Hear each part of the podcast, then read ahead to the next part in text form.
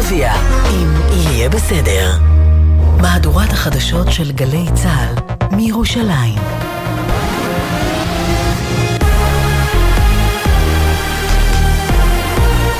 גלי צה"ל מירושלים השעה שלוש, שלום רב, באולפן רני אבנאי עם מה שקורה עכשיו. ראש הממשלה נתניהו נפגש בצהריים עם נציגי משפחות החטופים ואמר להם, אין הצעה אמיתית של חמאס. לעומת זאת, יש יוזמה שלנו, ולא אפרט. מדווח כתבנו המדיני יניר קוזין. בניגוד למה שאומרים, אין הצעה אמיתית של חמאס, זה לא נכון.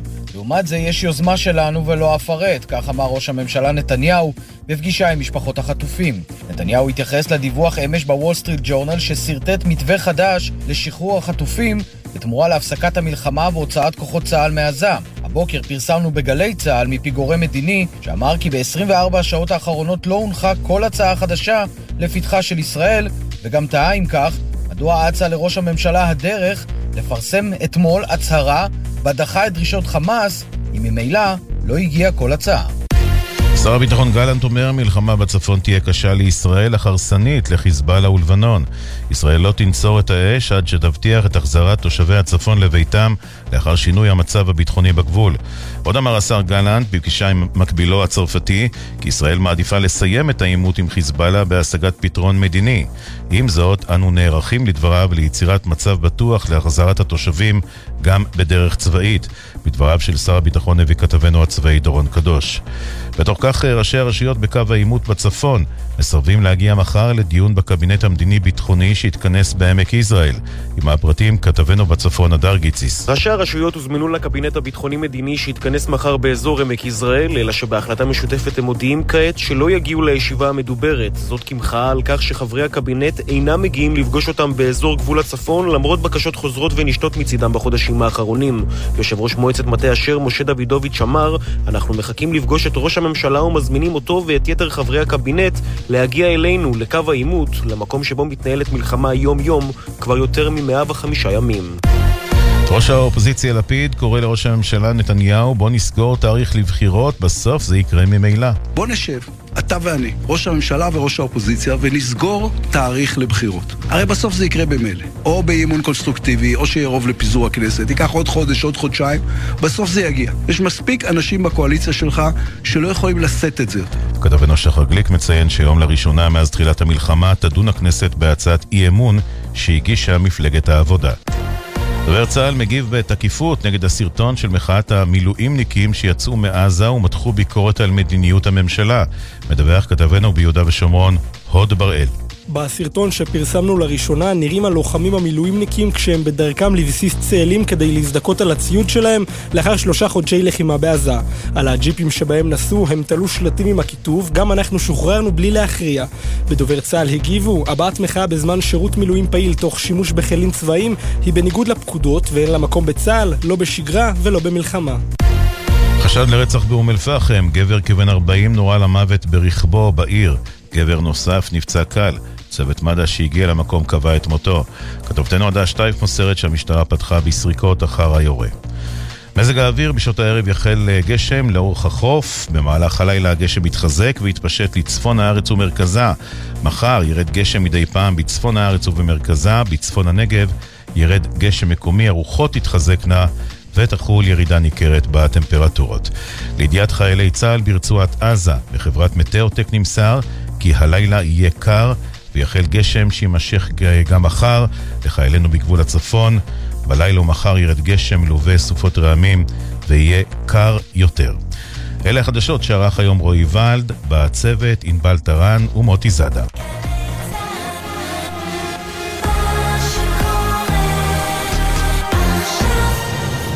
בחסות ביטוח ישיר, המציע לכם לבנדל ביטוח רכב וביטוח מבנה ותכולה לבית, ותוכלו לחסוך בתשלומי הביטוח. ביטוח ישיר, איי-די-איי חברה לביטוח. בחסות ארקיע, המציעה מבצע קחו אוויר. טיסות הלוך ושוב למגוון יעדים ב-199 דולר לאדם. פרטים והזמנות באתר ארקיע, כפוף לתקנון. ישראל במלחמה עכשיו בגלי צה"ל, אביב לביא ונעמי רביע, עם "יהיה בסדר", עורכת אביגיל רוזנר.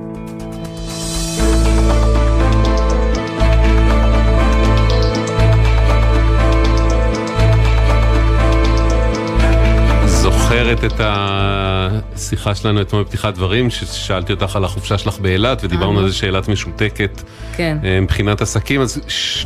עד לפני שנייה, על מסך הטלוויזיה שמאחורייך, הייתה כותרת גדולה, סופר בטלוויזיונית מדוברת קוראים לזה, כן. כותרת גדולה, נתוני האשראי מלמדים, אילת משותקת. כזה, kidding. כן. אה, ספרו לנו. אה, מה רציתי להגיד לך? מה רצית להגיד? אה, טוב, נורא קיץ בחוץ. מהערב אמור להתחיל סוג של חורף. ו... למה אתה קורא חורף? לא, אמור להתחיל אה, לדעתי לא מעט גשם ו- וקור בימים הקרובים, אבל בסדר, אני לא מתיימר להיות חזאי, זה מה שאני רואה באפליקציות ומה שאני מבין. מה שאני רוצה להגיד הוא שחוץ מזה ש...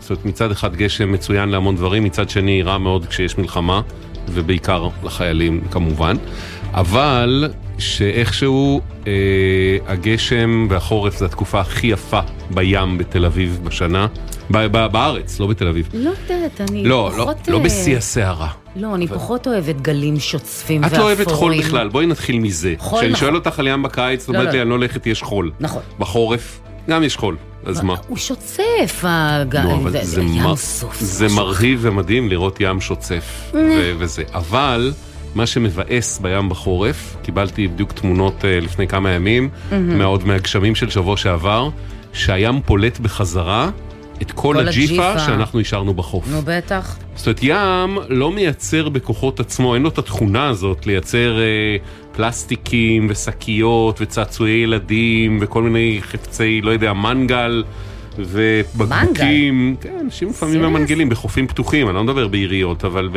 את יודעת, בחופים אה, פראיים יותר, אה, שבין לבין, ואתה הולך על קו החוף, אה, מישהו אמר לי, הלכתי בשבוע שעבר ברגל מגעש עד תל אביב, כל החופים, כן, עשה טיול איזה 20 קילומטר נגיד. legit, לא? ברגל? כן, בן אדם תאילנד. בקיצור, אוקיי. אמר לי, למעט החופים שהם חופים עירוניים שמנקים אותם כמעט כל יום, נגיד כמו של הרצליה או תל אביב וזה, כל החוף גל פסולת וג'יפה שנפלטו מהים בטח, אה, בגשם ובסערה, וזה מבאס, מאחר והולכים להיות עוד כמה ימים כאלה, אני לא רוצה לחשוב מה הים הולך לפלוט עלינו בחזרה. חבל. אה, מה את צוחקת? אה. נפלט עלינו בחזרה. חשבתי חשבתי הבאתם מה שאת... לנו? בוף. משהו ש... לא, זה ממש נקמתו, את יודעת. נכון, אה, ובצדק. מה, מה קורה במסך שלך שכל כך מרתק אותך? אני מחפשת מה? מישהו ש... שתפי אותנו, אולי יחפשו לא, לא, בשבילך. זה- זה- לא, לא, זה אוקיי, לא... לא. אוקיי, טוב. זה פשוט מטריף אותי, אתה מכיר את זה שאתה לא יכול לעזוב משהו עד שאתה לא מוצא את התשובה? זה את כמו האנשים שזה, שנוסעים, רואים תמרור ואז חוזרים שלוש פעמים בדרך כדי לראות אם קראו קראו אותו נכון, זה סוג של, את יודעת. לא, לא בקטע כזה. לא עד כדי כך. יהיה בסדר בגל"צ זה דף פייסבוק שלנו, יהיה בסדר בגל"צ או בסדר נקודה GLZ, הוואטסאפ שלנו 052-920-1040, 052-920-1040 לתגובות כתובות. והדואר האלקטרוני אוקיי, כרוכית glz.co.il. אה, אל תשכחו לציין את שמכם ואת מספר הטלפון שלכם, שנוכל לחזור אליכם. ועכשיו, אנחנו רוצים להגיד שלום ליובל. צהריים טובים. אה, שלום. ר- רעייתך אביבה אה, מצאה את עצמה אה, מסייעת במאמץ המלחמתי ב... אפשר לשאול חצי צעד אחורה. מה? איפה המלחמה מצאה את אביבה, יובל? לא, לא. השבעה באוקטובר. המלחמה מצאה את שנינו עם הילדים בטיול שתוכנן הרבה זמן מראש בנמיביה, בצפון נמיביה. נמיביה! כן, במהירות שנינו קיבלנו וואטסאפים, אביבה הודיעו לה תגיעי למחנה שורה ואני, אה, קראו לי לגדוד. אני לא מאמין. חזרנו דרך אתיופיה, נתקענו שם לילה. לא, אתה- אתה חייב, רגע. רגע, ואיפה הילדים? אני מרגישה שאני בקולה של אמא, איפה הילדים? קיבלו וואטסאפ, תבוא לחטיבה. אה, יובל, ש- כן. תן לנו רגע את ה- את השנייה הזאת, שבה אתם מטיילים עם הילדים בנמיביה, ואתם מקבלים ביחד הודעה, בואי למחנה שורה, שעד אז רוב הציבור הישראלי לא ידע מה זה, היום כולנו לצערנו יודעים. נכון. ואתה מקבל את ההודעה, בוא לגדוד. מה... מה, איך... ת- תאר לנו את הרגע הזה. זה חוסר אונים כי המידע מגיע בטפטופים ונמיביה זה לא המדינה הכי מרושתת בעולם. מהמם. אז uh, מתנתקים ומתחברים ומתנתקים ומתחברים וכל פעם שמתחברים עוד פעם התמונה נהיית יותר ויותר שחורה. ויש המון המון סטרס לכסות, נמיביה גדולה פי 40 ממדינת ישראל, זה לוקח כמה ימים להגיע לשדה התעופה על כבישי כורכר. והגענו והטיסה אתיופיה, טיסת קישור לאתיופיה, לא יצאה באותו לילה וישנו שם לילה באיזה מלון מעופש עם הילדים והצלחנו לעלות על טיסה של למחרת, אנחנו ועוד 200 ישראלים שלחצי מהם היו צווי שמונה. נחתנו בארץ ביום שלישי, בעשירי לחודש, שעתיים אחר כך היא הייתה כבר שמה, אני למחרת בבוקר קמתי, עברתי דרך בית חולים ונסעתי לצפון. עכשיו אתה בעצם, אה, את ענייניך אנחנו שמים רגע בצד, כי אתה מדבר איתנו בעצם על סיפורה של אביבה, שהיא כן. מה עושה? למה הזעיקו אותה? אה, אביבה היא רופאת שיניים של ילדים, היא עובדת אוקיי. בכל מיני מרפאות באזור ירושלים, וב-20 שנה האחרונות היא מתנדבת ביחידת המז"פ של רופאי השיניים אה, לזיהוי חללים. זו יחידה שקיימת כ-20 שנה, והיא מומחית ל forensic dentistry, רפואת שיניים משפטית מטעם משטרת ישראל, שיש כמה כאלה ביחידה שלה שקיבלו תעודה כזאת. ואז בעצם היא הוזעקה בנסיבות שכולנו מכירים לצערנו למחנה שורה, כמו עוד רופאי שיניים ומומחים, כדי לעזור בזיהוי. בעצם יחידה של בערך 30 רופאים, רופאות בעיקר, אה, שמגיעים לשם ומזהים את אלה שאו לא, שלא ניתן לזהות אותם, או שאין DNA להשוות, או שאי אפשר... והמקרים הולכים ומסתבכים ככל שעוברים הימים, זה נהיה יותר ויותר גרוע, וגם הכמויות הבלתי נתפסות של העבודה המדהימה הזאת וה, והקדושה, ואין לי, מילים לתאר את זה, אני לא, לא מסוגל להבין איך אפשר לעמוד בזה. זהו, כ- כמה, כמה זמן אביבה הייתה שם? כן. הם עדיין, הם עדיין לפרקים שמה, כרגע זה או במטה המרכזי, או במז"פ, או בזום כזה, בשביל להשוות, אה, לעשות קונסוליום של, אה, של החלטה. אה, בחודש וחצי הראשון בערך היא הייתה שם כל יום, כל לילה כמעט, סופי שבוע, שבתות. כמה זמן היית שם כל יום? חודש חודש וחצי? חודש, חודש וחצי הראשון היא הייתה שם כמעט כל יום או כל יום. אה, חודש ראשון בהתנדבות? בוודאות, כי... אז זה יחידת מתנדבים, שזה קצת מוזר, אבל... אז זהו, יחידת אנחנו מנסים להבין את הסטטוס. אתה זומנת, אנחנו מבינים, למילואים, כמו הרבה אה, חיילים. בערך, כמו אוקיי. הרבה חיילים נזקנים שחותמים על התנדבות גיל, כן. אה, אוקיי. מילואים אבל בהתנדבות. היא זה התנדבות קומפלט, נכון? כי זה יחידת מתנדבים, מקפיצים כן. אותם בדרך כלל ליום, ליומיים, אה, גופות שלא יודעים לזהות מי זה מי, ויש צילומי שיניים מהעבר הקרוב, או, או משהו כזה, ואפשר להשוות את המבנים ולהחליט מי זה מי. אה, בדרך כלל זה ליום, שעות וכאלה דברים. הפעם הם הגיעו לשם ביום שנחתנו שעתיים אחר כך, ובחודש הראשון בטח הם היו שם כל הזמן. עם הכמויות וגם עם המצב של הגופות שהזמן לא מחמיא להם. כן, לא, לא חסרו שם משימות. ו... רגע, ובמהלך כל הזמן הזה היא. בעצם לא בעבודה. היא היא לא בעבודה, היא שכירה, אבל- היא עצמאית. בחודש הראשון היא לא בעבודה, עכשיו ה- היחידה מתחלקת לכאלה שהם גם שכירים וגם עצמאים, היא היא עובדת במרפאות של רופאי שיניים פרטיים, אז היא עובדת אצלם במרפאה לפי אה, אה, אחוזים, יש כאלה שיש צוות גדול נגיד מהדסה שמתנדב ביחידה של אה, רופאות, כולל מפקדת היחידה, אז הם חצי חצי כזה, חצי בחוץ וחצי בבית החולים. אה, בסופו של דבר יוצא כאן, אה, אה, יוצא, יכול, יכול, עלולים לצאת פרקי זמן ארוכים, שהם מתנדבים כן. ב, ב, באלטרואיזם מוחלט, ולא מקבלים על זה שום תגמול שהוא, כי הם לא בעבודה, והם לא מגויסים, והם... אז כן, אז יש פה את הקטע הכלכלי שזה דבר אחד, אבל אה, מעבר לזה, אנחנו מדברים על חשיפה לחומר שהוא, שהוא בלתי נסבל. מקצת ניסיון שיש לי עם PTSD ותופעות כאלה אחרי פיגועים המוניים אה, שהיו לנו בעבר. הם אין להם אחריות על ימי מילואים ואין להם את הזכויות של לקבל נגיד את ה-1500 שקל לייעוץ פסיכולוגי חינם ואין להם את התמיכה הפסיכולוגית ואין להם את הייעוץ הזוגי אחרי זה. גם.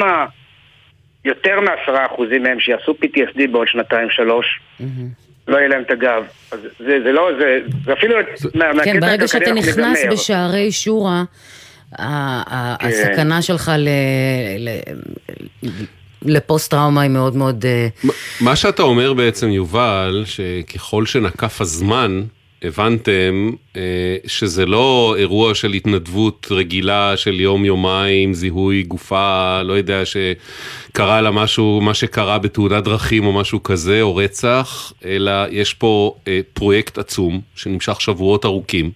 שהיא כולו, היא ורבים מהמתנדבים האחרים, הרופאים, מושקעים בו לחלוטין, גם נפשית וגם מבחינת הזמן.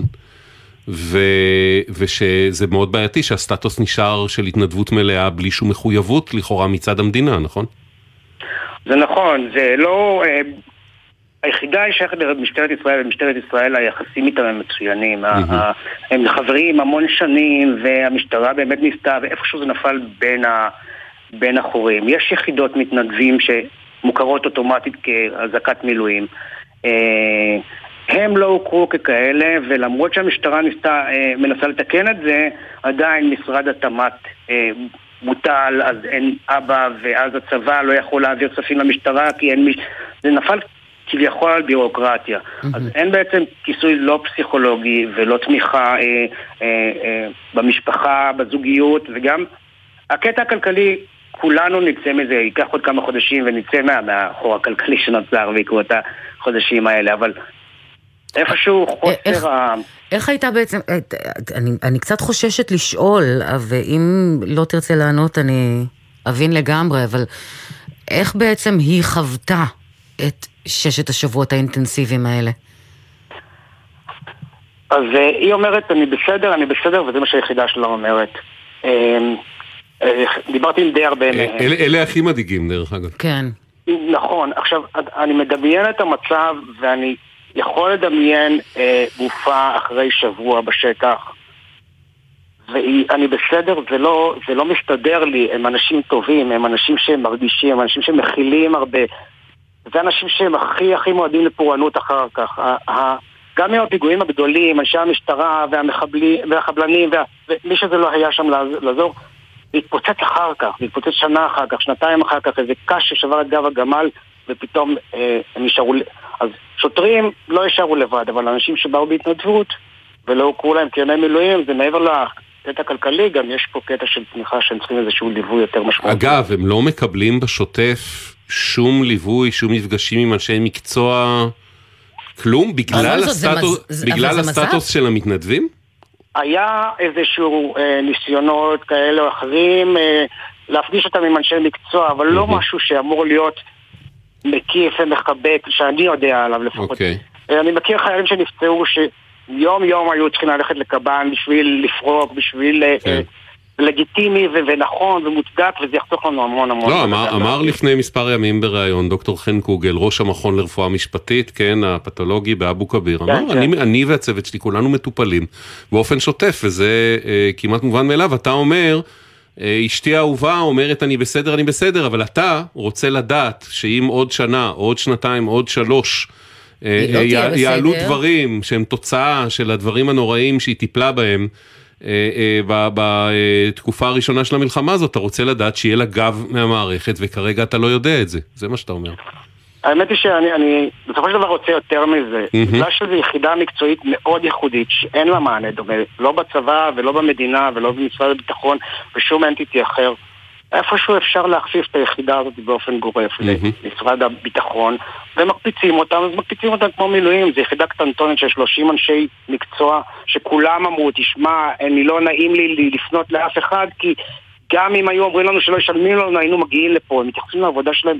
בקדושה המדהימה הזאת, כן. והיינו מגיעים גם ככה, והיינו מסתדרים אחרי זה עם, ה, עם, ה, עם הכסף ועם ה... אוקיי. אבל איפשהו אתה מצפה שהוצאנו כל כך הרבה כספים במדינה, שמישהו יחבק את האנשים האלה, כי המשטרה לבד מנסה ולא מצליחה למצוא פתרון, או עד כמה שאני יודע לא מצליחה למצוא אוקיי. פתרון עדיין. אה, ממשטרת ישראל, אנחנו לא יכולים להגיד שקיבלנו יותר מדי שיתוף פעולה או דיאלוג מאוד פורה לגבי העניין הזה שאתה אומר, תכף נשמע את התגובה שלהם, אנחנו רוצים לצרף לשיחה את רב ניצב בדימוס, המפכ"ל לשעבר, משה קרדי, שלום משה. שלום גם לכם. מכיר את היחידה הזאת, את המתנדבים האלה מן הסתם.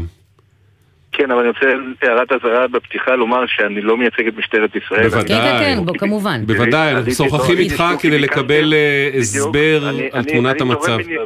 אני תורם אה, ידע אישי כשוטר. לשעבר, אה, וחבל שמשטרת ישראל לא עלתה לשידור, משום שלדעתי זו הזדמנות נדירה למנף את הוואקום הזה, או את הלקונה הזאת, כי היא ראויה לתיקון. אני ברשותכם רק רוצה להתחיל במושגי יסוד, כי שמעתי פה הרבה דברים שצריך לעשות בהם סדר. כן. תראו, מתנדבים במשטרת ישראל זה לא נולד אתמול, זה נולד ב-1974, כשהוקם המשמר האזרחי. זוכרים לכם אותם אנשים שמסתובבים עם קרבינים אה, בשכונות. ליד כן. זה התפתח ויש כן. מתנדבים כמעט בכל פעילות המשטרה, כולל לחימה בתאונות דרכים, לחימה בפשיעה, יחידות חילוץ ויחידות צוללנים וכולי וכולי וכולי, וכולל היחידה הזאת שהוזכרה. עכשיו, ההתנדבות היא גם ערך. זאת אומרת, היא באה כשלעצמה ומעולם לא אה, ניתנו עבורה תגמול כספי. עכשיו, מה שנאמר פה זה בהחלט משהו מאוד מאוד ייחודי, אבל המשטרה, כמו כל המדינה, לא תיארה לעצמה שהתרחש האירוע שהתרחש בשביעי לעשירי. כן. יש במשטרה, יש במשטרה, עכשיו אני רוצה לעשות הבחנה, מי שמתגייס ומתנדב לצבא, יש מושג שנקרא ימ"מ, זה ימי מילואים, שיש לו סעיף תקציבי, ומי שמתגייס דרך הצבא מקבל תמורה עבור כל יום שהוא משרת בצבא גם כמתנדב, אוקיי? במשטרה המושג הזה לא קיים, ויש בעיה להחריג בין מתנדבים כרגע בזיהוי הפלילי, שזה עבודת קודש שלעצמה, לבין מתנדבים למקום אחר, כי אז בסופו של דבר תשאל את עצמך אה, איך אני עושה את ההפרדה. אתה, חושב- אתה אומר בעצם, אה, אה, משה קרד, אתה אומר בעצם, אין במשטרה שום דבר שמקביל למילואים של צה"ל? זאת אומרת... יש, יש, יש ומעוגן בחוק, יש במג"ב, יש פלוגות משמר הגבול. אוקיי. שמבצעות מילואים, ויש עבורם ימ"מ, שוב, ימ"מ אתם צריכים להבין, זה סעיף תקציבי שהאוצר... ימי מילואים, אותו. מילואים, יש לו תקשוב ימי מילואים והוא מגובה, והמגויסים, הם לא מתנדבים, הם מגויסים, כן. ולכן הם גם מקבלים תמורה. אבל זה לא חוץ. מהקטע של מג"ב בשאר אגפי המשטרה, אין דבר כזה שנקרא אין, מילואים, אין. אנשים מומחים לשעבר אין, שיכולים אין, לבוא אין, ולעזור בשעת חירום? אין אין ישות כזאת. לא, לא, אין ישות. כזאת, מוזר. יש התארגנות כזאת וחבל, נכון, זה מוזר וזה חבל, מהמם. ואני חושב שאחד הלקחים מהאירוע שלנו שמשטרת ישראל צריכה להפנים, זה להקים מערך מילואים כזה, כי אה, נחשפנו להרבה נושאים, במיוחד בסכום הזה, ואני במהלך ניסיתי לתווך הרבה גורמים כאלה שפנו אליי, אה, ופניתי למשטרה כדי לסייע, ולא צלחה דרכנו. לכן. אני אומר, אני חושב שאחד הלקחים שהמשטרה צריכה להפיק יחד עם המדינה, זה כן לתת ימי מילואים למתנדבים דווקא מהסוג הזה, כמו שאנחנו מדברים, כי הוא ייחודי כשלעצמו. עכשיו אני רוצה לעשות רק הבחנה בין שני דברים. כן. תבחינו בין התגמול לימים שבו מתנדב או משרת, אה, עושה את עבודתו לטובת המשטרה, לבין ההכרה. ברגע שאתה מתנדב, אתה מוכר כשוטר לכל דבר ועניין. אם חלילה אתה נזקק אחר כך לטיפול רפואי, ל-TPS, לכל הדברים שאתם הזכרתם כאן, לא עלינו גם כחלל, אתה מוכר כזכאי ממשרד הביטחון. זאת אומרת, זאת אומרת, אתה בהכרח גם מתנדב, זכאי, דינך כדין שוטר בזמן ההתנדבות. כל מה שאתה זכאי, כל מה ששוטר זכאי, זכאי לא מתנדב. כלומר, בעצם, אה, לפחות בצד הזה אתה אומר, אם אה, זוגתו של יובל אה, תהיה כן. בפוסט טראומה ותזדקק לסדרה של טיפולים. זה היא תקבל. מהמערכת, גם אם זה יהיה בעוד שנתיים. או שלוש. וואלה. היא תקבל מהמערכת באמצעות Mm. המשטרה שתתבע את משרד הביטחון, כי משרד הביטחון נותן כיסוי גם לשוטרי משטרת ישראל, ודינו של מתנדב כדינו של שוטר. אוקיי, אוקיי, זה- מעניין. זה די פותר לנו את הבעיה, לא? לא, זה לא זה פותר את הבעיה לעתיד, זה לא פותר את הבעיה לתגמול היומיומי, שעבור הזמן, שהיא בעצם לא עבדה ולא השתכרה. כן. אז כן. אתה אומר בעצם שבראייתך, א', ה- הפנייה של יובל והציפייה המוצדקת לגמרי, ב', המשטרה הייתה צריכה לקדם בעצם סטטוס של זימון למילואים במקום זימון להתנדבות, בעיקר לאנשים, ליחידה כזאת אה, שהיא אה, עם מומחים מסוג מאוד מסוים. ואתה אומר גם אולי היית מצפה שיתנצל במה כמו שלנו ובמות אחרות כדי לקדם את המהלך הזה, מה שהיא לא כל כך עושה כרגע. ככה אנחנו אה, אני- מתרשמים. בהחלט, כן. אני חושב שמה שקרה בשביעי לעש- לעשירי שהוכיח, דרך אגב, שהשוטרים היו בקו הראשון ולא בקו השלישי, נכון. ו-50 משמונם שילמו אה, אה, בגופם כדי להגן עלינו. ראוי, ראוי אה, אה, לסדר את זה היום, למנף את המציאות שהוזכרה כרגע בתוכנית, ולעגן את זה בחוק או, בהנ... או, או, או בנוהל או בהנחיה שאכן מתנדבים שאין להם תחליף, כמו המקרה שאנחנו מדברים עליו, שהוא לא כל אחד, שמסייע באופן דרמטי, יהיו זכאים לימי מילואים כמו מתנדב בצבא, לא צריך להיות... אמצעי כלומר. אתה אומר, אני, אנחנו משמרים בראייתך את המעמד הזה של המתנדבים המקסימים שבאים יום-יומיים בשבוע לעשות סיורים, שוטרי סיור וכן הלאה במעמד של נכון, מתנדבים. נכון, נכון. את זה אני משמר. כמתנדבים, אני לא הופך ביום אחד עשרות אלפי מילואימניקים. אבל אנשים מסוגים מסוימים מאוד. אנשים מסוגים מסוימים כן, במקצועות אוקיי. מסוימים שאין להם תחליף והם חייבים אוקיי. אה, לסייע למשטרה, אפשר אה, עבורם לגייס אותם למילואים תוך תשלום מלא כמו שמבצעים אז עבור בסוף זה גם, חיילי מילואים. בהינתן ההיקפים זה גם לא עניין תקציבי נכון. כזה, נכון. זה לא, זה מיליארדים אנחנו מדברים פה. מה אומרים לנו אגב, אה, פשוט צריך לייצר את הפלטפורמה. גם לשמחתנו זה לא קורה כל יום, זה קורה אחת ל... שלא יקרה בכלל. בוא- בוא נקווה. מה מה אומרת לנו המשטרה, אגב, שדיברנו איתם? חברי. אה, יחידת רופאי השיניים הגיעו כמתנדבים, וככאלה אינם זכאים לזכויות ותגמולים של משרתי מילואים. יחד עם זאת, בשל תרומתם הניכרת של רופאי השיניים באירועי 7 באוקטובר ובשל הכרת פועלם, נעשית בדיקה אל מול הגורמים הרלוונטיים באגף משאבי אנוש בצה"ל, ומול המשרד לבחון אפשרות לתגמל אותם בגין פועלם. אוקיי.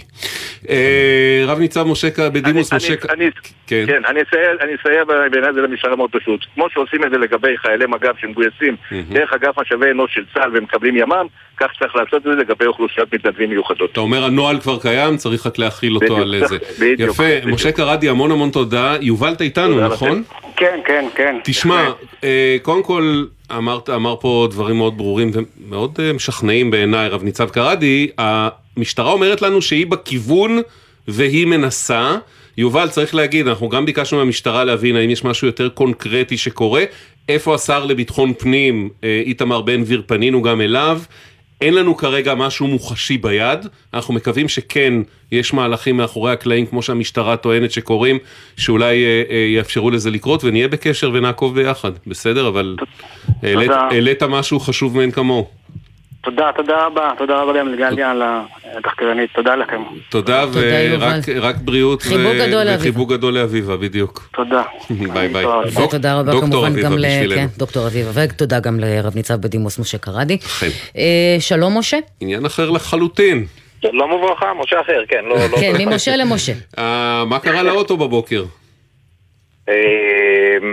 פתאום נדלקה נורה, האוטו התחמם. לא, לא יודע, לא ידעתי מאיזה סיבה, לא הבנתי למה זה קרה, אבל לא, לא התחמם, הייתי בקרבת מוסך, אז אמרתי, נו, הזדמנות טובה, נכנסתי עם האוטו למוסך. הרדיאטור נפח לתוך הקרבורטור, עשו סמטוחה עם ה... לא, זוכר את זה? משה בן אדם רציני. אני, שנדלקות לי נורות והאוטו מתחמם כל זה, אני ממשיך לנסוע עד שמשהו רע קורה. לא, במיוחד שהאוטו מתחמם, אלוהים אבל זה שישמור אני. אותך. משה בן אדם אחראי הלך למוסך, מה אמרו במוסך? אתה יודע, יש, משפט שאומר, לרופא שיניים לא הולכים, רצים. נכון. לטפל בו יותר, יותר מאשר בשיניים שלי. אבל אה, במוסך אמרו לי, תשמע, יש לך איזה בעיה של אה, משאבת אה, מים, הסירקולציה של המים לא טובה ובגלל זה האוטו מתחמם, אנחנו לא מתעסקים עם זה, המוסך מורשה. אמרתי, בסדר.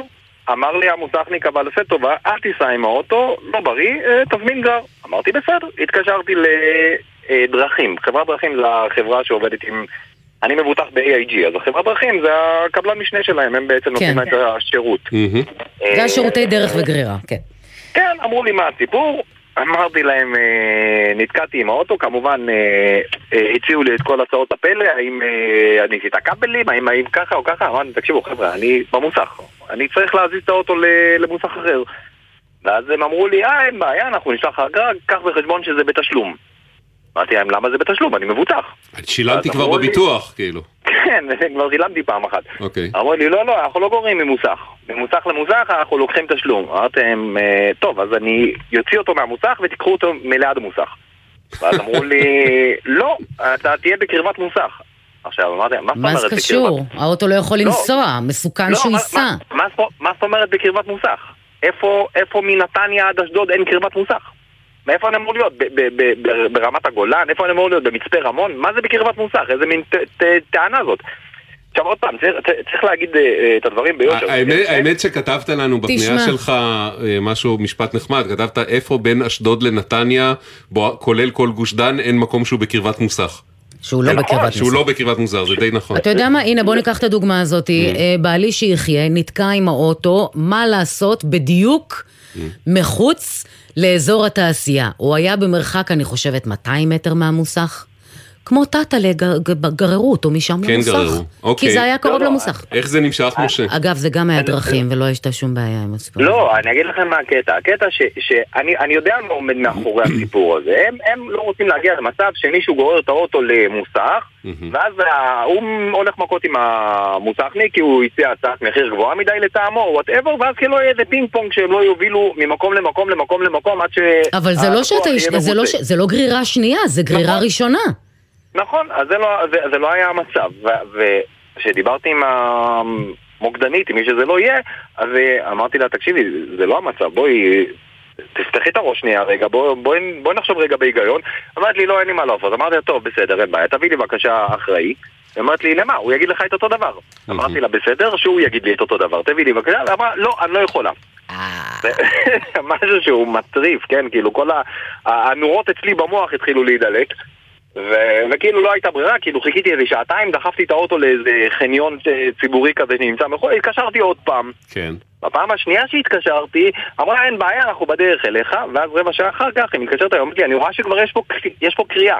זאת אומרת, אני מסונדל מכל הכיוונים. אבל הקריאה. הקודמת לא טופלה. לא, אבל עלו לא, עליו. אבל- אה, אה, לא אבל לא השתמשתי בקריאה הזאת, אז כאילו כן. איך אתה לא הופך את זה? זה כאילו חלמאות שאין כדוגמתה. אתה אומר כאילו, אוקיי, סבבה, מלכדתם אותי, אין בעיה, מאה אחוז, תביאו, אני אשלם את זה. אני אשלם את זה. כמה זה היה? הכל ב- ב- הגרירה היא 250 שקל, אבל אה. זה כאילו ברמת ה... הבעיה אתה, היא... אתה מעלה פה סוגיה ברמה העקרונית, בדיוק. למה אין גרירה ממוסך למוסך, זה, זה, שזה לא שרצת בין חמישה מוסכים כדי להוריד מחירים או משהו נכון. כזה, אלא פשוט היית צריך אה, עוד לחלץ את האוטו שלא היה במצב לנסוע באופן כן, אם- אם עצמוני. נגיד הייתי צריך ב- ב- בבעיית חשמל, ואני הגעתי ל- ל- למוסך שמתעסק במכונאות ולא בחשמל. כן. אז טוב, בוא נשמע, בוא ננסה להבין מה, אה, את הסוגיה. איתנו אורון, סמנכ"ל שירות בחברת דרכים, הלוא היא החברה שנותנת לך שירותי גרירה וחילוץ. שלום אורון. אהלן, שלום. למה? למה לא גוררים ממוסך? לא, אז אני אתחיל, אני אתחיל רגע מה... תראו, כתב השירות הוא מכסה, כתב השירות שלנו בעצם בינינו לבין הלקוח אומר מה מכוסה ומה לא מכוסה. כן. אני אסביר קודם מה, מה כתב השירות אומר, צר שחור לבן. אה, כתב השירות כמעט מכסה כמעט כל מצב שבו הלקוח אה, או הרכב שלו תקוע בכביש או ברחוב וצריך להגיע למוסך. יש מעט מאוד מקרים שלא מכוסים במסגרת כתב השירות. עכשיו, כתב השירות הזה זה לא כתב שירות שחברת דרכים רשמה, זה כתב שירות שהוא גנרי בכל החברות אה, של שירותי הדרך והגרירה, והוא בעצם, אה, אה, הוא, הוא, הוא מפוקח על ידי הפיקוח לביטוח, זה לא משהו שאנחנו מגדירים. ויש מעט מאוד מקרים שלא מכוסים במסגרת השיר, הכתב השירות הזה. אחד מהם זה רכב שנמצא במוסך. עכשיו, למה בעצם? אני אסביר מה? ההיגיון שעומד מאחורי הסעיף הזה, בסדר? המהות של השירות זה שירות חירום, זה בעצם לבוא ולתת פתרון ללקוח שתקוע בכביש או תקוע ברחוב וצריך להגיע למוסך. ולכן הסעיף הזה נמצא. עכשיו, אנחנו באמת משתדלים גם לבוא לקראת הלקוח איפה שאפשר. לא, אבל, אה, אבל אה, אורון, אורון, אבל אתה לא מתמודד כן. עם, ה, עם הטענה העיקרית שהיא, בסדר, אני מבין, אבל מה ההבדל אם הבן לא, אדם... אני- ת- אני שנייה, אני מה ההבדל. אם הבן אדם תקוע ב... לא יודע, ב, ב, בכביש. הערבה וצריך חילוץ, או שהוא תקוע במוסך בכביש הערבה שלא יודע לפתור את הבעיה של האוטו וצריך חילוץ למוסך. אחר. אז אני אסביר לך. כן.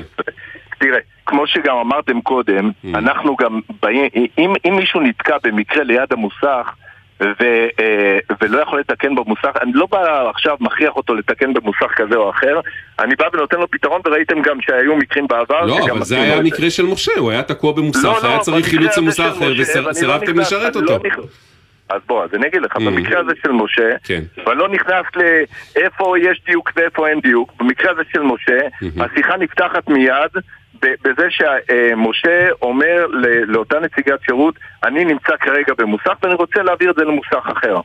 ופה היא באה ואמרה לו שהשירות הוא בתשלום. בסדר? אה, אה, אה, נכון שהוא אומר, רגע, אז אני אוציא את הרכב מחוץ למוסך, ואז היא מסבירה לו שזה לא מה אתה אומר, שאם. השיחה הייתה, אם נגיד היא הייתה מבינה שהוא בעצם, זה, הוא הגיע למוסך בקורות עצמו, אבל זה מוסך שלא יודע לתקן לו את הבעיה, אז היא הייתה מש, משנה את הגישה, זה מה שאתה טוען? לא, לא, אני אומר, אם היה נתקע במקרה ליד מוסך ש- שהוא לא רוצה לתקן בו, אני לא הייתי מכריח אותו לתקן שם במוסך. אוקיי. אם הוא הגיע למוסך ועכשיו אין לו פתרון שם במוסך, זה המצב. אז זה אנחנו המצב. נבוא, יכול להיות, יכול להיות שאנחנו נבוא וננתח את המקרה ונראה איך אנחנו יכולים לעזור לו. מה שחשוב להבין שגם במקרה הזה, שבאנו והבנו שהוא נמצא במוסך ויכול לתקן במוסך, ועזוב, יכול להיות ש... Mm. אה, אה, הבינו בטעות או לא בטעות, הוא קיבל את השירות בתשלום מוזל כלקוח שלנו. אבל עדיין בתשלום והוא אה, משלם את הביטוח כבר. נכון, כאילו, אבל... אבל בסוף, בסוף השירות- אנחנו באמת, ברמה העקרונית, אה, המקרה של משה הוא רק מקרה מייצג, ברמה העקרונית, נכון. ו- ואנחנו מסכימים שזה כתוב שם באחד האותיות, הסעיפים הקטנים, בפוליסה, אבל לא שיש אפשרות, כי כמו שאתה אומר, פוליסות אחרות זה בערך אותו דבר. ברמה העקרונית, אנחנו לא מבינים אנחנו בהחלט מבינים למה אם אני מבקש מכם לחלץ אותי למוסך, ואחרי שעה אני לא מתיישר עם המוסכניק שלי על המחיר, אני מבקש זה, אתם אומרים, יש גבול, נכון. לא נסיע אותך ממוסך למוסך למוסך.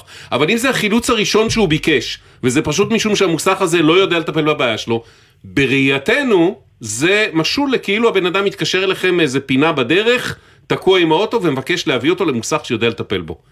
אז וזה, תראה, וזה, שוב, וזה זה, זה המחלוקת המהותית בינינו, נגיד ככה. נכון, נכון. אה, אה, אה, תלוי, כן? כי השאלה, מה, מה באמת היה במצב הזה, מה היה Mm. במקרה הזה. אבל זה נכון כן. שכתב השירות אומר מפורשות, ולא נותן לי, תראה, גם היכולת שלי לבוא ולחקור למה הלקוח לא רוצה לתקן שם במוסך ברוב, ברוב המוחלט של המקרים, Mm. הלקוח לא רוצה לתקן במוסך כי הוא לא מסתדר על הצעת המחיר, כי הוא לא רוצה לחכות עוד יום נכון, אז אנחנו שמים את האירוע. הזה בצד, אבל יש גם מקרים אחרים, כמו מוסך ש... אוקיי. טוב, אני חושב איפה שיש שהבנו... מקרים אחרים אנחנו משתדלים לבוא לקראת הלקוח ולהתגמש באמת ככל שאנחנו יכולים. אוקיי, אנחנו מבינים ב- שבמקרה הזה בסופ- בסופו של דבר במקרה הזה- החלטתם במקרה אה, הזה- ללכת לקראת משה ולזכות אותו, נכון? נכון, נכון, נכון. לאחר שהגיעה אלינו פנייה מחברת הביטוח, מ-AG, לעזור ללקוח, כי יש פה מקרה חריג. ומאיתנו, באמת המקרה כן. נבחן, והוחלט, הנה, הוחלט אה, לזכות אותו. על הכיפאק. אורון, סמנכ"ל שירות. דרכים, תודה. מה יהיה AG שהיא בעצם החברה המבטחת אומרת? בעקבות פנייתכם פנינו לחברת הגרירה כדי לברר את הפרטים, ולפנים משורת הדין ביקשנו לזכות את הלקוח ולשלם החזר על חיוב הגרירה. הכל טוב, אנחנו חושבים שבמקרים מהסוג הזה, זה צריך להיות הדין. משה, הכל בסדר? זוכית? תזוכה? אה, דבר ראשון, כל הסיפור הזה קרה כל כך מהר, Mm. זה שהתקשרה אליי נציגת שירות מ- מדרכים, אני כאילו הייתי בהלם. אני אפילו לא ידעתי שזה קרה. זאת אומרת, כל- כל הסיפור הזה זה פיית השיניים, באה וטיפלה, אני עדיין בערתי. תראו, הבעיה הכי גדולה עם הסיפור הזה, זה לפיית שכאילו השיניים יש פה קוראים איזה תמרה? סליחה? לפיית השיניים קוראים תמרה במקרה? יכול להיות, אני כן. לא יודע, לא פגשתי אותה. גם היא עובדת בעילום שם. אוקיי. לא, הבעיה היא... משפט אחרון, משה, כי אנחנו צריכים לצאת להודעות. כן. יש פה איזה סכום שהוא כאילו נורא נורא מינורי, אבל כדי להיכנס לתביעות צריך להכניס פה גם ימי עבודה ועניינים, והחברות האלה לוקחות בחשבון, טוב, מי יתבע אותי עכשיו על 250 שקל? נכון, נכון. וזה מרתיח. אנחנו שמחים שהסתייע. אתם אלופים, אתם מדהימים, אני- אין לי- מילים, אתם פשוט מדהימים. ואני מקווה שהחלפת משאבת מים ושלא תתחמם לך אוכל. החלפתי, האוטו. 3,700 עלה לי הסיפור הזה. כיף חיים! יאללה, משה, תודה רבה, ותודה כאמור לאורון, סמנכ"ל שירות בחברת דרכים שהיה איתנו. רק שימי לב שחברת דרכים, זה... עולים לשידור, נכון. מסבירים, אנחנו יכולים לא להסכים איתם, אבל אפשר נכון. לדבר. ומשטרת ישראל, לא בעניינים האלה. מוזר סחטיין. עליהם שהם עלו והסבירו. אה, דקה ושש עשרה וחוזרים. אתם מאזינים לגלי צה"ל. הגרלת דירה בהנחה חדשה על אלפי דירות בכל רחבי הארץ. כי הבית שלנו הוא פה. גם פה. פה, וגם פה. ובכל מקום בארצנו מהצפון ועד הדרום. במיוחד היום. ממשיכים לבנות דירות ומניעים את ישראל קדימה. חפשו בגוגל דירה בהנחה, הרשמו להגרלה, ויחד ננצח, ונמשיך לבנות את הבית. משרד הבינוי והשיכון ורשות מקרקעי ישראל. כפוף לתקנון.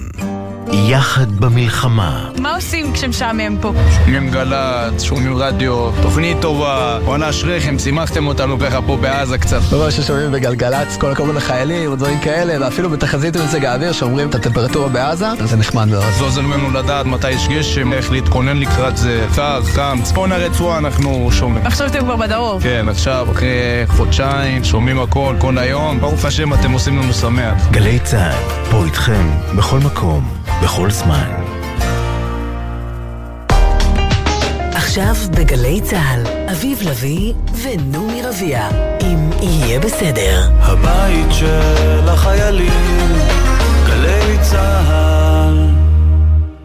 אה, נהיה קצרים כי השעה מאוחרת. אה, איילת כותבת לגבי עניין הגרירה, חבר שלנו נתקע בכביש ליד מוסך שבכלל היה סגור, והכריחו אותו לשלם על הגרר. וואט? כי כן, כי בפוליסה כתוב בסביבה, בקרבת מוסך, כי הם אפילו מנסים לכסות את העניין של מישהו, כמו שבעצם משה עשה, אה, יתחכם ויוציא אחרי שהוא אה, זה מהמוסך, ידחוף כמה עשרות מטרים, אז גם זה כאילו לא מכוסה. בעינינו, שוב, תלוי בנסיבות, ברמה העקרונית לא תקין. אבל זה לא המוסך שאתה רוצה לגרור אליו, זה לא משנה.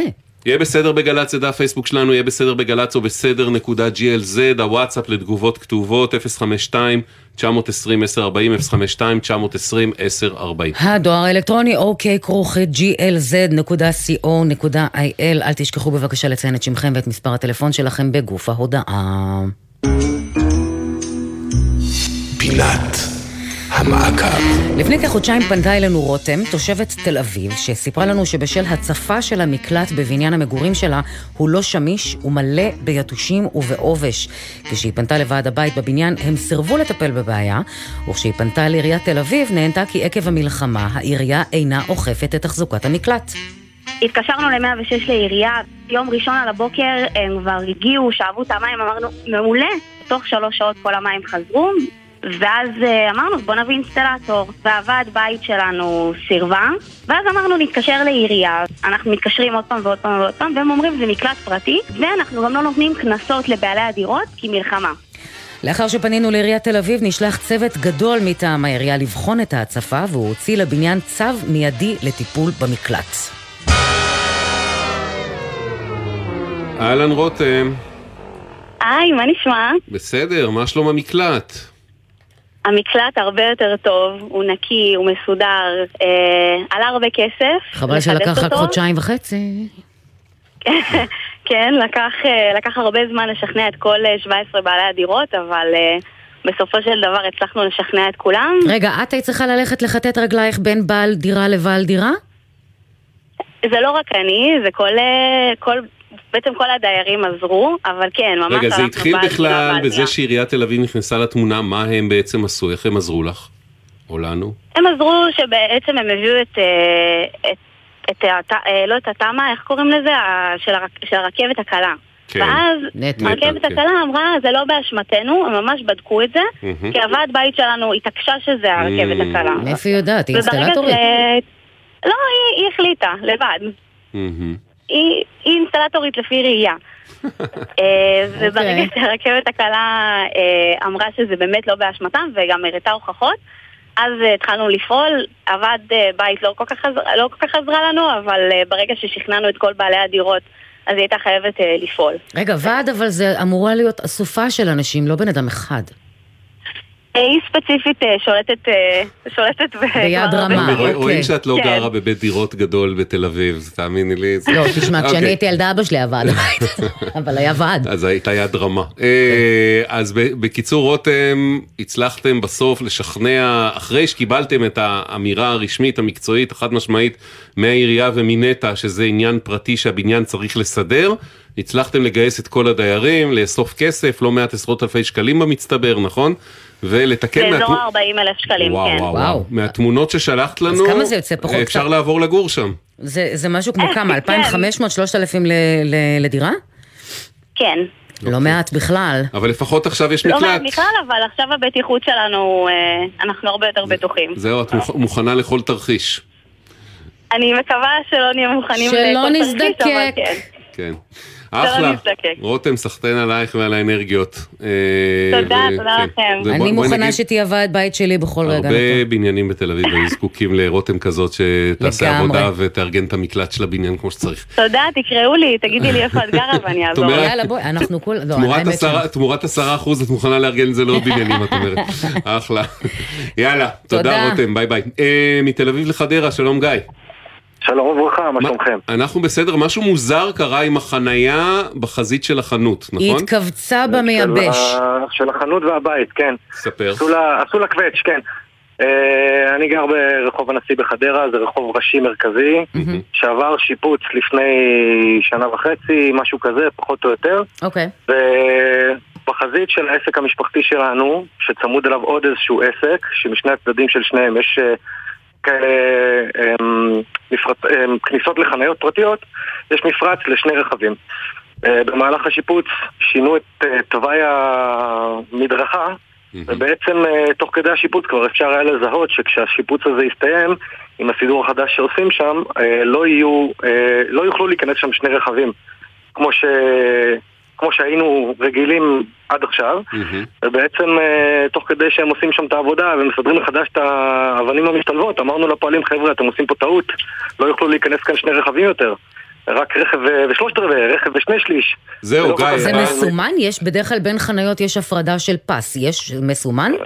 אה, אני, הרחוב הזה עבר כל כך הרבה גלגולים, אני גר פה רק 45 שנים, אה, וזה תמיד היה ככה, שני מקומות חניה במפרץ הספציפי הזה, לא, אבל בדרך כלל ו- בתוך מפרץ כלשהו, כדי להפריד בין שני מקומות החנייה, יש פס שמפריד באמצע, על נעמי הכביש עצמו. שואלת אם החנייה נקודה כן, לא, שבע אה, מחולקת לא. לשתיים, כאילו. היא לא, היא לא, אבל הגיונית אתה רואה בעין, כן. שכש... ש- ש- תוך כדי שהבן אדם עובד, אתה רואה, אתה אומר, חביבי, תקשיב, אתה פה גונב חצי מטר פה, חצי מטר כאן, לא ייכנסו פה שני רכבים. האמת, ראינו... ייכנס אוטו וסמארטקאר. ראינו, ראינו את התמונות, זה די מצחיק, כי באמת נכנס, נכנסת מכונית אחת, ואז השנייה, עם איך שהיא לא הגלגלים תעמוד, אלא אם כן היא באמת איזה מיני מיני. משהו, אה, נכון, היא, היא תחרוג חצי מטר עד מטר לתוך המדרכה, זאת אומרת, בדיוק, ומה שקורה כתוצאה מזה... אתה אומר בעצם, אם אתם רוצים. הייתם מורידים משתי חניות לאחת, בסדר, היה מבאס אתכם ואולי לא מתאים לכם, אבל זה החלטה, אבל לשים. מכונית ורבע וחצי, מה עשינו בזה? זה נישטה פה, נישטה שם. הסיטואצ- הס- הסיטואציה כן. שנוצרת היא ככה, או שיש לך רכב שעומד עם שני גלגלים על המדרכה מקדימה או מאחורה, או שעומדים שני רכבים אחד על השני, אחד מהם ניזוק. לנו באופן אישי, בגלל שנהגים לא לוקחים את הסיבוב בכניסה לחצר שלנו, שהיא חצר שנכנסים ויוצאים ממנה רכבים במשך כל היום, כי זאת חצר שפועלת צמוד לעסק, פגעו ברכב שלנו שלוש פעמים. הבן אדם לוקח לא טוב את הסיבוב, ובגלל שרכב טיפה בולט קדימה. אנשים מקבלים דוחות על זה שהם חונים שני גלגלים על המדרכה, שזה הכי מצחיק. רגע, אה, אנשים וקודם, מקבלים- כש... שנייה, כשקודם כשהיו שתי חניות, עדיין Mhm. הייתה בעיה להיכנס לתוך. לתוך החניות הפרטיות לחצרות? ממש לא, ממש לא. לפני השיפוץ הכל היה בסדר, שני רכבים עמדו בכניסה במפרץ הזה בלי שום בעיה. לשתי החצרות משני צידי המפרץ יכלו להיכנס ולצאת שני רכבים בלי שום בעיה. אני יודע כי אני גר ומשתמש בשתי החניות הפרטיות שנמצאות מימין ומשמאל. זה פשוט רחוב שיש בו מצוקת חניה תמידית. כן. ומעבר לזה שעכשיו יש חניה אחת פחות, אז אה, יש גם, אה, זה ממש מפריע לרכבים להיכנס ולצאת. בקיצור, אתה אומר, ממש, העירייה אה, הורידה לנו חצי, מכונית או שליש מכונית מהחניה. ויצרה שמונה צרות מכל הכיוונים. פחות או יותר, עכשיו זה משהו תגיד, אבל שאפשר פניתם, לפתור אותו פניתם באמת, לעירייה, כאילו- פניתם לעירייה עוד בזמן העבודות ואחרי וזה, מה, מה, איזה תשובה אה, קיבלתם?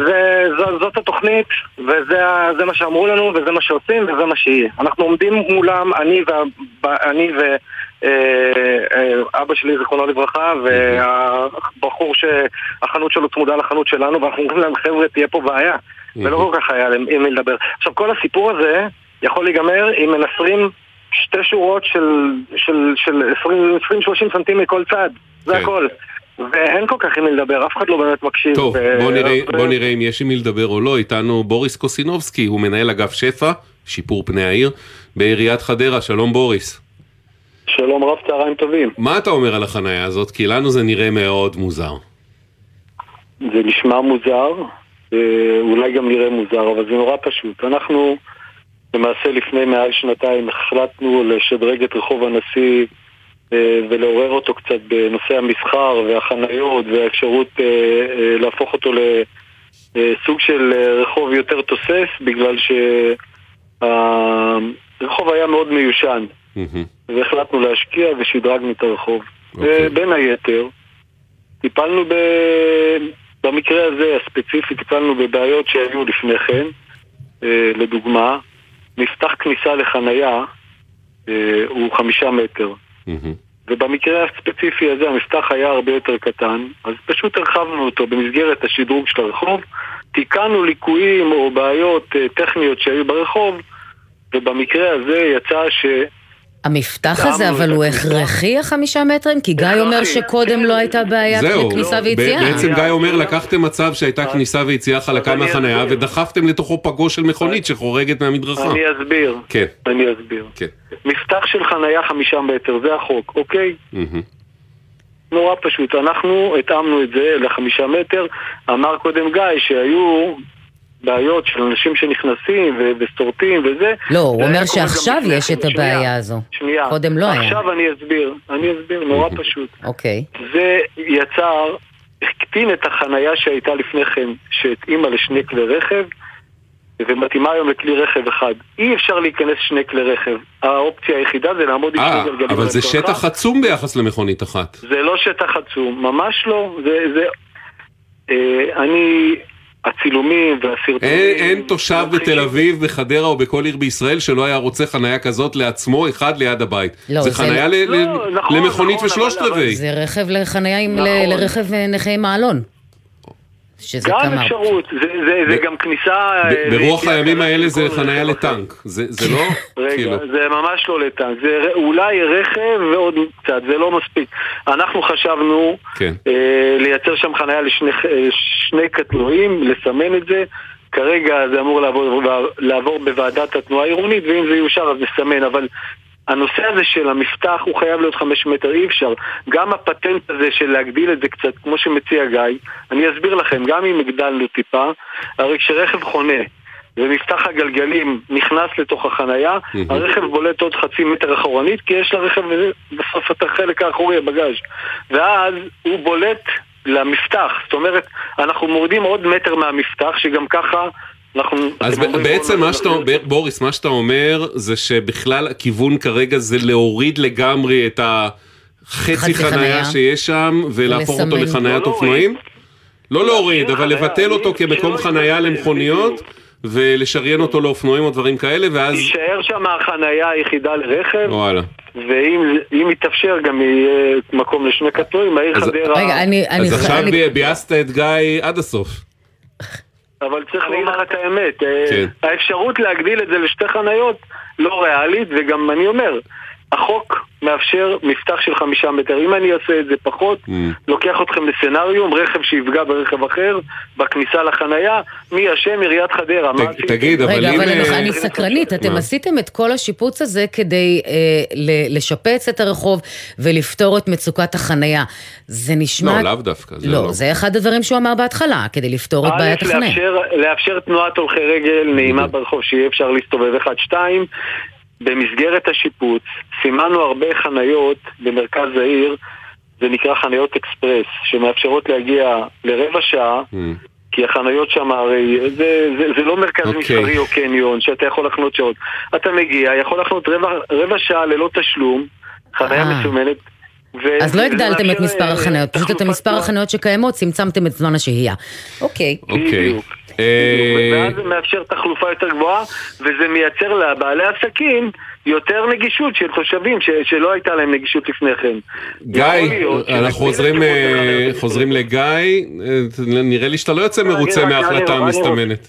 אני רוצה להגיד רק דבר אחד, אני גר פה כל החיים שלי, יש לי חניה פרטית בצד אחד של המפרץ הזה וחניה פרטית בצד השני של המפרץ הזה. תמיד היו לי רכבים גדולים, לא הייתה לי שום בעיה להיכנס ולצאת, לא בצד הזה ולא בצד השני. אני חושב שזו קטנוניות, אף אחד לא באמת יאכוף פה... אתה אומר אתה המפתח היה מספיק בשביל הרכבים אתה הגדולים אתה שלי. אומר חבל- חבל שלא דיברו עם הדיירים שזה אני, שיוצאים ונכנסים לחנייה כדי זה, משמעית. אוקיי. זה לא רק שלא דיברו. עוד התעלמו מאיתנו, ואני לא חושב שאם יבואו ויחתכו פה את ה-30 סנטים, ותוך כדי שאני מדבר איתכם, חבל שאני לא יכול לצלם לכם בלייב, מה שאני רואה עכשיו מול העיניים שלי, אבל אני לא חושב שאם יחתכו את החצי מטר הזה שאני מבקש ויחזירו את זה כמו שזה היה מקודם, זה יפריע למישהו. זה לא יפריע למישהו קודם, אוקיי. וזה לא יפריע למישהו גם עכשיו. יש פה קו ישר מקצה המבנה, כמו שיש בתמונות שהראיתי לכם, יש פה איזה פח שעומד, אם הכביש ימשיך, אה, עוד את אוקיי, ה- גיא, 40 סנטים האלה, המחלוקת זה- ברורה, אני חושב שחידדנו את ה- אה, את הדברים, יותר מזה כרגע אנחנו לא יכולים ואני לעשות. מזמין, את, אה, ואני מזמין אותך בוריס להגיע לכאן איזה יום להיפגש איתי, לשרטט קווים, ובוא אתה תגיד לי... לי שזה נראה לי רעיון מצוין, כן. אני בעד, ואם שניכם תיפגשו, שלחו לנו סלפי ותעדכנו אותנו. מה העלתה הפגישה, אנחנו נעקוב. כן, גיא, תודה. לא- לא גיא, אנחנו צריכים לסיים. גיא, תודה. בוריס קוסינובסקי, עיריית חדרה, מנהל אגף שפע, תודה. עכשיו יש לנו עוד. כל ישראל ערבים. אתה זוכר שדיברנו אתמול על עניין הסטודנטים שמשלמים, אה, ספציפית, אנשים ששוכרים דירות כן, באזורים כן. מפונים ועדיין לא נכנסו. אחת מהן, לירון, הייתה בעצם סטודנטים שגרה במעין... אה, הייתה אמורה להתחיל עכשיו תואר שני בתל חי. נכון, והיא ממשיכה ל- לשלם את העניין הזה, ואז בעצם אה, יעל אדלר נראה לי שמעה אותנו, נכון יעל? אה, סוג של, סוג של. כן, ויש מה לך זה בעצם... כפר הסטודנטים הדיגיטליים, יעל? אחרי כל הדיבורים הפחות חיוביים, עכשיו נדבר קצת על החיוביות. יאללה. ועל התקופה הזו, ואיך אפשר להפוך את הלימון ללימונדה, ואיך אפשר לעשות דברים חיוביים. אה, אז בעצם בשלב של כל המפונים וכל מה שקרה, אה, כל המלונות התעסקו בלייצר קהילות גיאוגרפיות. להביא את הקיבוץ הזה מפה, את הקיבוץ הזה מפה, ואנחנו אמרנו בואו נחשוב על קהילה שהיא קשורה לתחום. מי זה אה, אנחנו, יעל? מאיפה את מדברת איתנו? האמת שאני אני מדברת איתכם, אני יעל.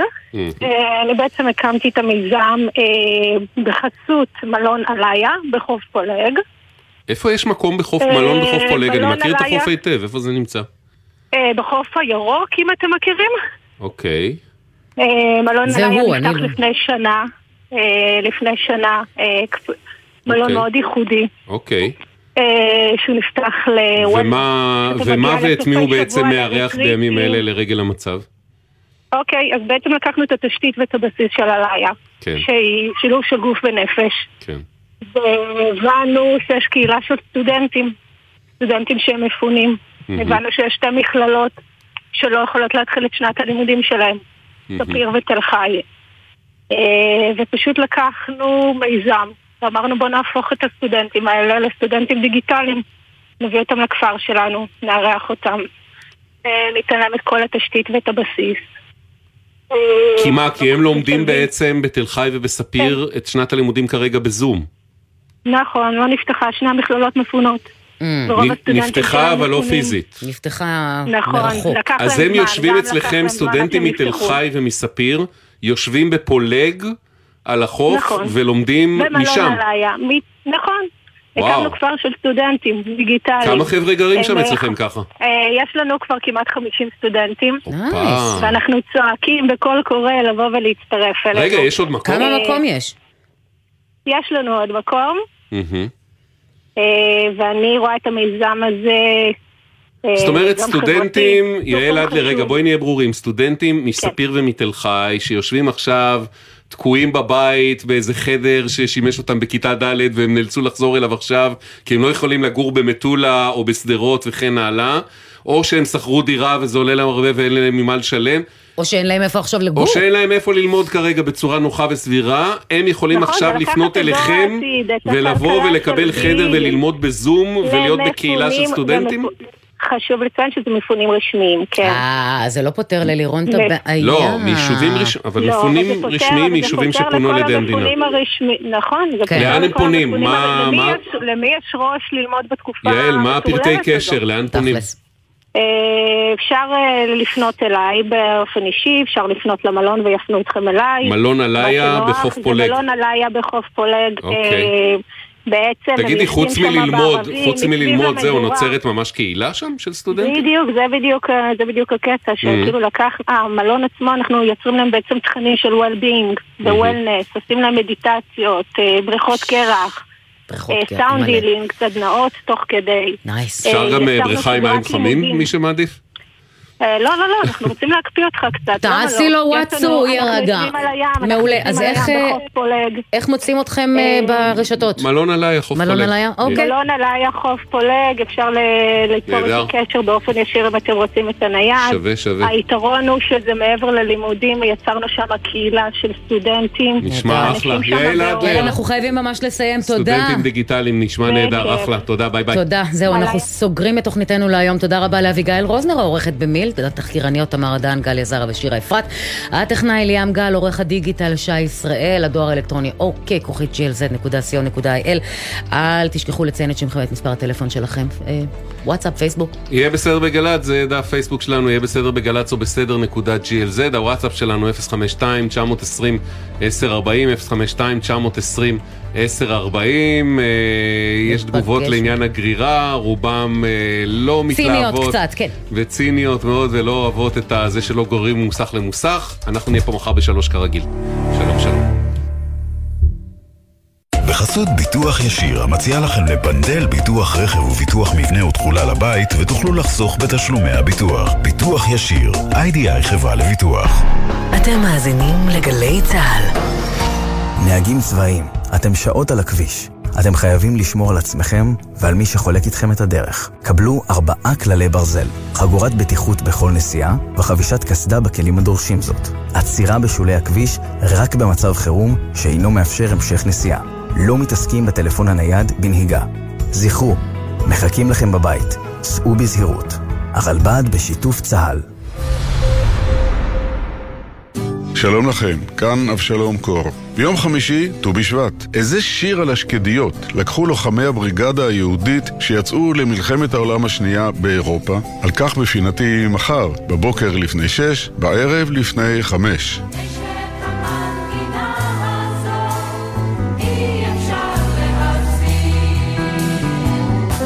הימים הללו ימים קשים לכולנו. חשוב שתדעו, אתם לא לבד. הלילה בחצות, בן פראג' ושחר אמנו מזמינים אתכם לשיחות משותפות אל תוך הלילה. מרגישים צורך לדבר? תוכלו ליצור קשר במספר 03-681-3344. אתם לא לבד. הלילה בחצות, גלי צה"ל. מיד אחרי החדשות, ארבעה אחרי הצהריים.